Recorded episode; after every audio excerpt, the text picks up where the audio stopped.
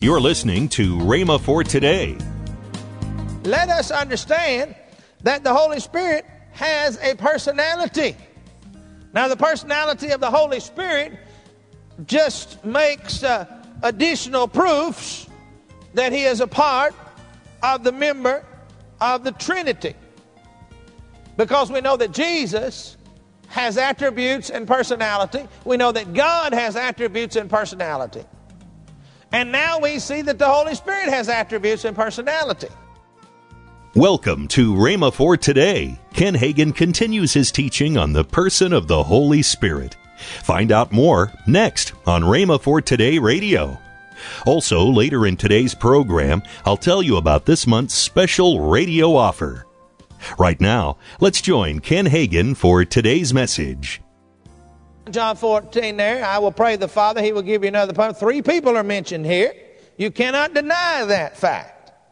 So, I think the first thing that we need to understand that the Holy Spirit has come. The Holy Spirit has come as a direct promise from Jesus Himself that when I go, I will ask the Father, and He will send you another comforter. That's why the Holy Spirit came in the first place. Did you understand that?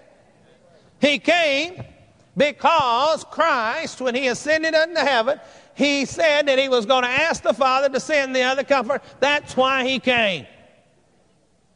All right? Now, turn turn to Acts chapter 1 verse 4. Now you do understand that the writer of the Acts of the Apostles is the very same person that wrote Luke's gospel. How many of you understand that? If you don't, then just go back to the first chapter of Luke and begin to read, and begin to read here in the first chapter of the first verse of Acts, and you will find out that the book is written to the same person, Theophilus. And here in Acts, it says the former treatise or the former letter that I have made, O Theophilus, of all that Jesus begun to do and to teach, and to the day in which he was taken up. After that, he, through the Holy Ghost, had given commandments unto the apostles whom he had chosen. And now he goes on, and actually, if you would take the end of the book of Luke, you can tie it right in. It is a continuation of the narration that Luke was doing. He tells you here that he wrote about Jesus and all the things that he did and so forth and so on. And now he continues to tell about, and it says there that Jesus left and went away, but the Holy Ghost came.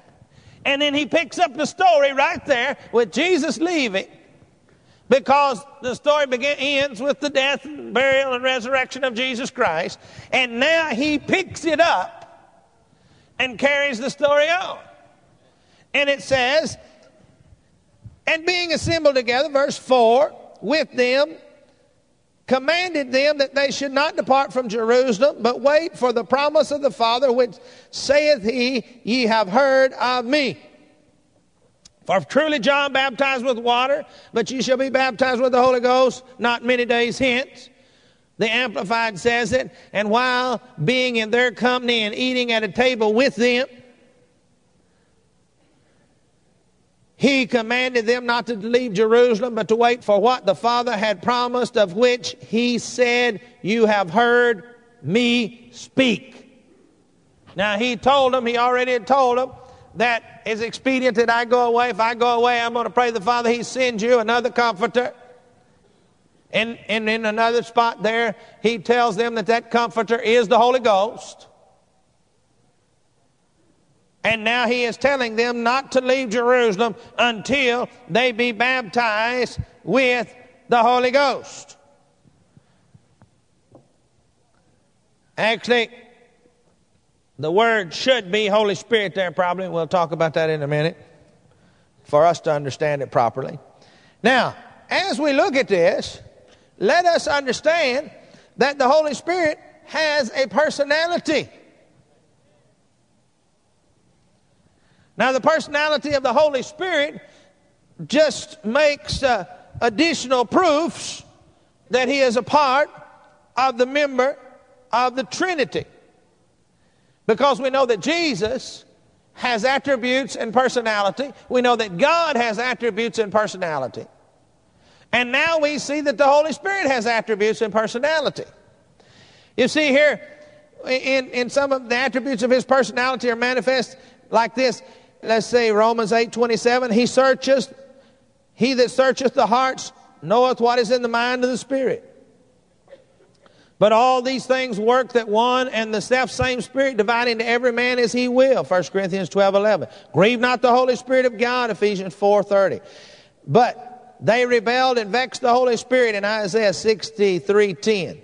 Thus we see that he has mind, will, and emotion. Look at it there. Now let's look at the personal activities that subscribe to him. It says that he strives with sinners. It says that he teaches. John 14. He testifies of Christ in John 15, 26. He reproves in John 16, 8. He guides, John 16, 13 and Romans 8, 14. He comforts, Acts 9, 31. He helps our infirmities in Romans 8, 26. He intercedes for the saints in uh, Romans 8, 26. He searches the deep things of God in 1 Corinthians 2, 10. He sanctifies in Romans 15, 16. He witnesses in Romans 8, 16. He commands in Acts 16, 6 and 7. So if you begin to look at this, you can see that he has these different personal attributes. He's susceptible to personal treatment. He can be lied to in Acts 5, 3. He can be resisted in Acts 7 51. He can be blasphemed, Matthew 12 31 and 32. He can be grieved, Ephesians 4 30. He can be quenched, 1 Thessalonians 5 19. See, these are dealing with, and if you will notice, they are dealing with personal activities that are ascribed to the Holy Spirit, are relegated to the Holy Spirit as part of His character as part of his personality traits.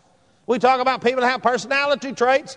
Well, you can grieve the Holy Spirit. He is a person. And that's what I want to influence you and, and bring home to you is the fact that he is a person and he should always be referred to as he and not it.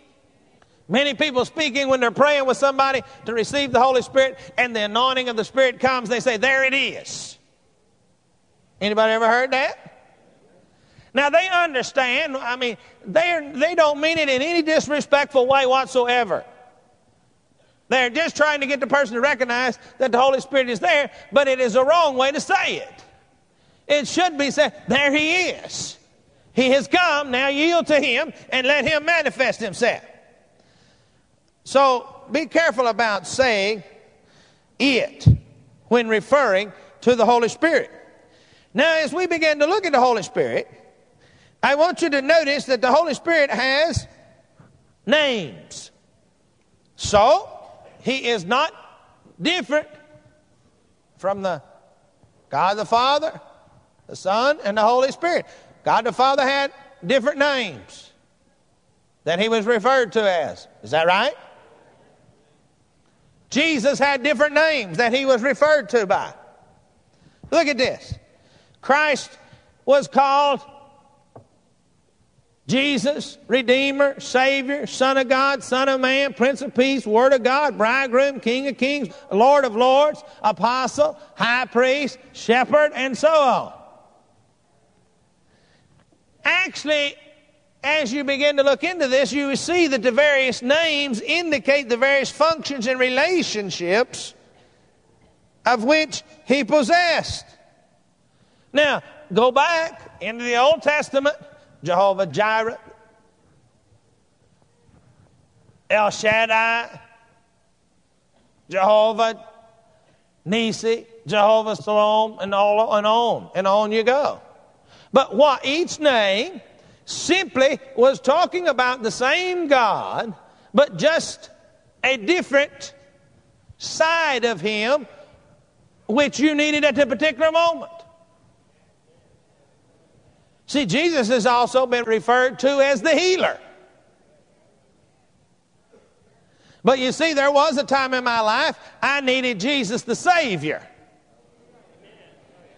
And I ne- then I needed Jesus the healer. Same Jesus, just showing a different characteristic of the various functions in which he operates. See, if we understand some of these things, you see, some people teach these things and they become so uh, intellectual in teaching it that sometimes you lose the perspective of it.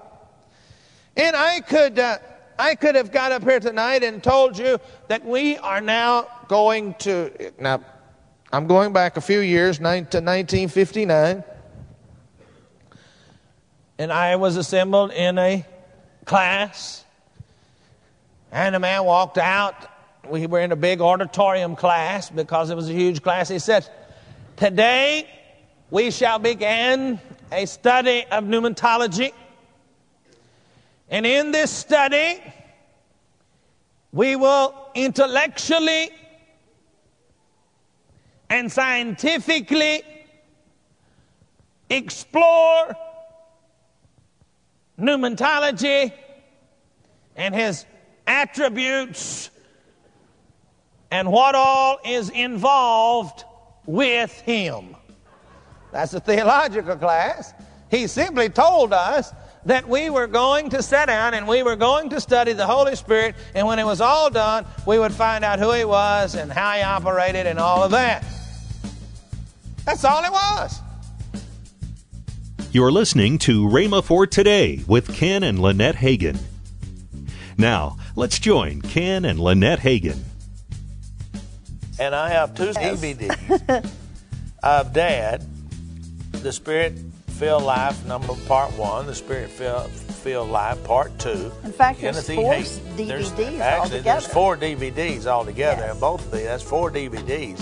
And, uh, you know, many people have heard people talk about Dad Hagin and and Kenneth Hagin, and of course I am Kenneth Hagin now, but I mean I'm, I was always Kenneth Hagin, but Yes. they, but Kenneth E, and I'm Kenneth W. But uh, right here, if you if you want to see him teaching some of the best teaching that he did Yes. on the Spirit filled life, you want to get a hold of these, and we're offering them so you can get them at a twenty dollar saving. You can have them for thirty four ninety five. So go right now and order them. Uh, it's, It's, almost a twenty dollars saving. almost twenty dollars. Ninety five yeah, savings. Eighteen ninety five saving, and uh, this Kenneth E. Hagin, Dad Hagin, as a lot of people called him, and uh, you want to you want to get a hold of these because it's going to help you with your spirit led life. Call toll free 1 888 Faith 99. Again, call toll free 1 888 Faith 99.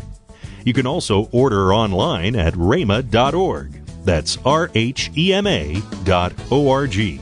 rhema.org. Or if you prefer to write to Kenneth Hagin Ministries, our address is P.O. Box 50126, Tulsa, Oklahoma 74150.